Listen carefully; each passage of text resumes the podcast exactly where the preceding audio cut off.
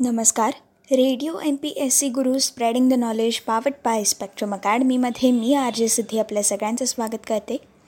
आजच्या असा घडला भारत या पुस्तकाच्या क्रमशः वाचनाच्या कार्यक्रमात. मित्रांनो आज आपण आजच्या या भागामधून तुर्भे येथील ऑटोमिक एनर्जी एस्टॅब्लिशमेंट ट्रॉम्बे अर्थात भाभा ऑटोमिक रिसर्च सेंटरची स्थापना नेमकी कशी झाली याविषयीची माहिती त्याचबरोबर रुपयाला नवमूल्य प्रदान करणारी मेट्रिक पद्धतीची नवी नाणी आणि नोटा या चलनात कशा आल्या याविषयीची सविस्तर माहिती? त्याचबरोबर आंतरराष्ट्रीय राजकीय पाहुण्यांच्या व्यवस्थेसाठी पहिलं सरकारी पंचतारांकित अर्थात फाईव्ह स्टार अशोका हॉटेल कसं साकार झालं याविषयीची सविस्तर माहिती आपण आजच्या या असा घडला भारत या पुस्तकाच्या क्रमशः वाचनाच्या कार्यक्रमामधून जाणून घेणार आहोत. सर्वात पहिले जाणून घेऊयात. तुर्भे येथील भाभा ऑटोमिक रिसर्च सेंटरची स्थापना नेमकी कशी झाली? मित्रांनो वीस जानेवारी एकोणीसशे सत्तावन्न रोजी पंतप्रधान जवाहरलाल नेहरू यांनी मुंबईतील तुर्भे अर्थात टॉम्ब्रे येथील ऑटोमिक एनर्जी एस्टॅब्लिशमेंट टॉम्ब्रे हा प्रकल्प देशाला अर्पण केला.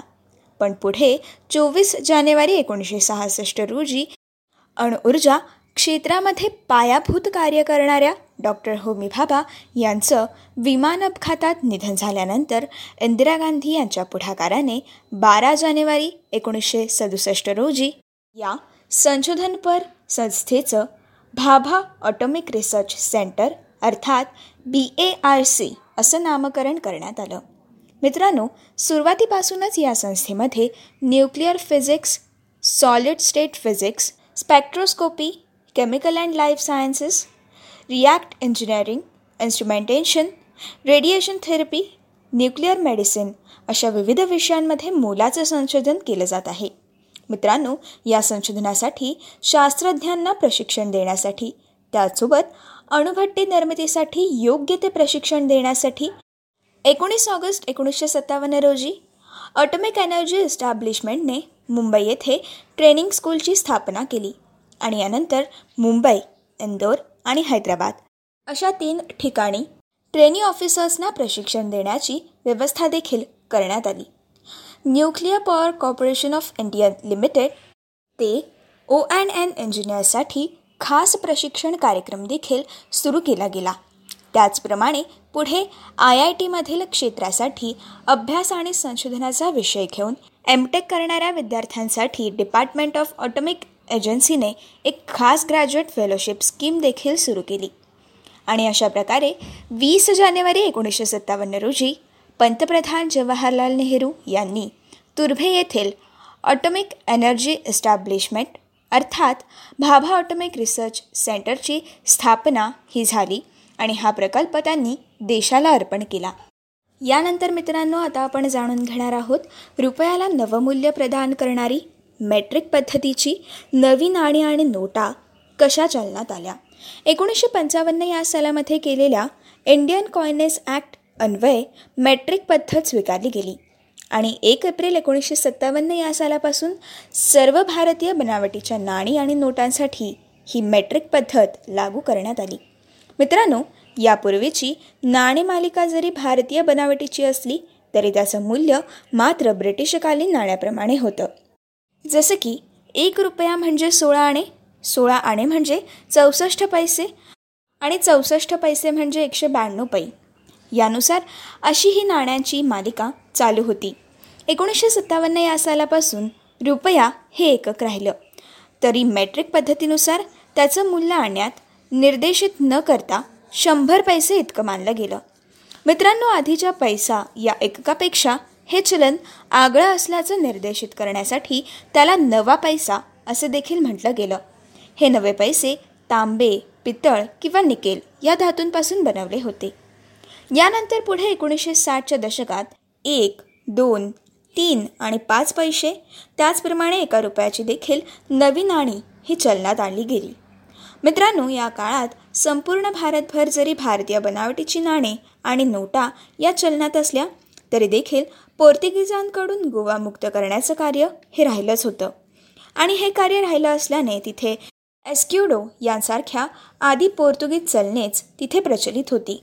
एकोणीसशे एकसष्ट या सालामध्ये पोर्तुगीजांच्या अंमलाखाली राहिलेल्या भारताच्या पूर्व किनाऱ्यावरील गोवा दीव दमणचा भाग मुक्त झाल्यानंतर तिथे देखील भारतीय नाणी आणि नोटांचा मुक्त संचार सुरू झाला. आणि अशा प्रकारे मित्रांनो एकोणीसशे सत्तावन्न या सालापासून रुपयाला नवमूल्य प्रदान करणारी मॅट्रिक पद्धतीची नवी नाणी आणि नोटा ह्या चलनात आल्या. यानंतर मित्रांनो आता आपण जाणून घेणार आहोत आंतरराष्ट्रीय राजकीय पाहुण्यांच्या व्यवस्थेसाठी पहिलं सरकारी पंचतारांकित अर्थात फाईव्ह स्टार अशोका हॉटेल कशा प्रकारे साकार झालं?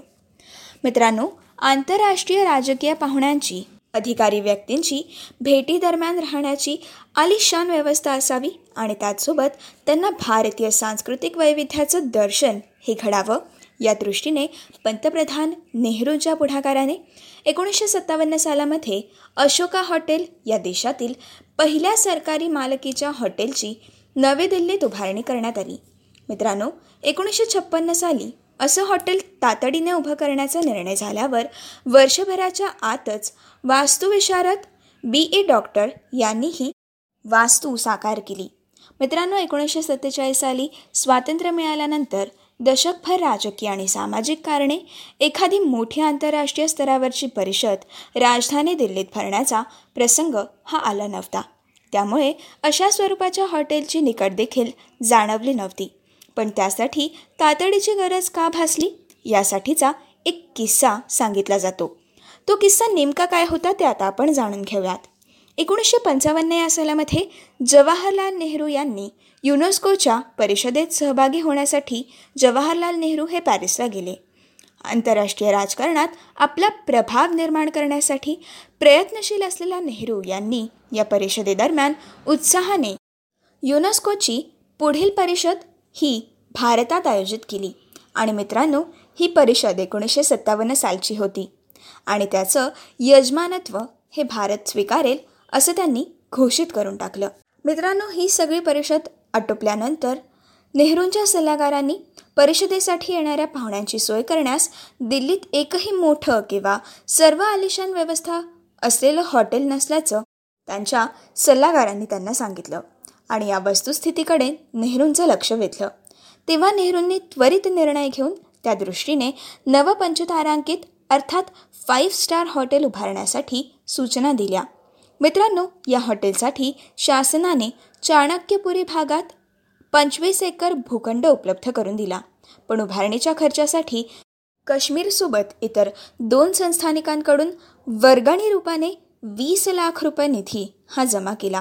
परंतु या हॉटेलचा खर्च हा पुढे तीन कोटी रुपयांपर्यंत जाणार असल्याचं लक्षात आल्यानंतर यानंतरचा सगळा खर्च हा शासनानेच केला. वास्तुरचना करण्याची जबाबदारी ही वास्तुविशारद बी. डॉक्टर यांच्यावर सोपवल्यावर प्रत्यक्ष उभारणीस एकोणीसशे छप्पन्न साली त्यांनी सुरुवात केली. मित्रांनो या हॉटेलमध्ये नेहरूंच्या संकल्पनेनुसार त्यांनी नवभारतातील सांस्कृतिक वैविध्याची झलक ही पाहुण्यांना लाभेल या दृष्टीने सर्व योजना केली. आणि एकोणीसशे सत्तावन्न साली अशोका हॉटेल हे पूर्णत्वाने साकार झालं. मित्रांनो या हॉटेलच्या बाह्यदर्शनामधूनच भारताच्या प्राचीन अर्वाचीन आणि आधुनिक संस्कृतीचा परिचय घडावा या दृष्टीने तीन मजली इमारतीसाठी लाल रंगाच्या विशाल कोटा दगडाचा वापर हा केला गेला. हिंदू मुस्लिम प्राचीन वास्तुशास्त्राची जाणीव व्हावी ब्रिटिश रॉयल गतस्मृतीच्या खाणाखुणा राहाव्या आणि आधुनिकतेचा निर्देश व्हावा अशा आकार आणि उकारांची योजना या दिमाखदार बाह्यरचनेमध्ये करण्यात आली. मित्रांनो त्याचप्रमाणे देशातील विविध प्रांतातील संस्कृतीचं प्रतिकात्मक दर्शन घडावं या दृष्टीने अंतर्भागातील विविध दालने कक्ष आणि पाहुण्यांच्या विशेष खोल्यांची रचना ही करण्यात आली. जसं की नटराज स्वीट मित्रांनो या नटराज स्वीटमध्ये दाक्षिणात्य संस्कृतीचं दर्शन घडवणाऱ्या खोल्यांचा संच आहे. Kashmir suite Rajput suite presidential suite असे विविध संस्कृती प्रतिकात्मक दर्शन घडवणारे स्वीट त्यांनी उभे केले. त्याचसोबत जागोजागी येथील कलाकुसरींचं कौशल्याचं दर्शन घडवणारे आलिशान पडते येथील ऐश्वर्याचं दर्शन घडवणारी महाकाय झुंबर शानदार गालीचे यांची रचना करून गत जमान्यातील तमाम वैभवांचं समृद्धीचं दर्शन या कक्षातून साधलं. मित्रांनो या तीन मजली इमारतीने सुरू केलेल्या हॉटेलचा पसारा पुढे तब्बल पाचशे पन्नास खोल्या इतका वाढलेला आहे. स्वातंत्र्यानंतर ज्या काळात कोणतीच पंचतारांकित व्यवस्था उपलब्ध नव्हती तेव्हा या हॉटेलचं अस्तित्व येणं अगदीच महत्त्वाचं ठरलं. विविध संस्कृतींची ओळख करून देणारे देखावे निर्माण करणं ही संकल्पना नंतरच्या इतर हॉटेलांसाठी देखील प्रेरणादायी ठरली. अर्थात यानंतरच्या काळात राजधानीत अनेक खाजगी हॉटेलचे पर्याय निर्माण झाल्यानंतर या हॉटेलचं तितकं महत्त्व हे उरलं नव्हतं. परंतु आंतरराष्ट्रीय राजकीय पाहुण्यांच्या व्यवस्थेसाठी पहिलं सरकारी पंचतारांकित अशोका हॉटेल हे अशा प्रकारे साकार झालं होतं. मित्रांनो ही होती आजच्या भागातील असा घडला भारत या पुस्तकाच्या क्रमशः वाचनाच्या कार्यक्रमातील आजच्या भागातील सविस्तर माहिती. मित्रांनो पुढच्या भागामध्ये आपण रंजनपर कार्यक्रमांबाबत सरकारी धोरण बदलल्यानंतर विविध भारतीच्या फरमायशी गीतांचा जमाना कसा सुरू झाला याविषयीची सविस्तर माहिती आणि एअरचं आकाशवाणी असं नामांतर कसं झालं याविषयीची सविस्तर माहिती आपण पुढच्या भागामधून जाणून घेणार आहोत. याचसोबत मित्रांनो कृषी जीवनाचं करुण काव्यतम दर्शन घडवणारा मेहबूब कृत मदर इंडिया हा चित्रपट कसा प्रदर्शित झाला? आणि या चित्रपटातील इतर काही महत्त्वाच्या बाबींबद्दल आपण पुढच्या भागामधून माहिती ही जाणून घेणार आहोत. तोपर्यंत मित्रांनो असेच काही वेगवेगळे कार्यक्रम आणि वेगवेगळ्या कार्यक्रमांमधून भरपूर सारी माहिती आणि भरपूर साऱ्या रंजक गोष्टी त्याचबरोबर अभ्यास करण्यासाठी ऐकत रहा तुमचा आवडता आणि लाडका रेडिओ ज्याचं नाव आहे radio M P S C Guru spreading the knowledge powered by Spectrum Academy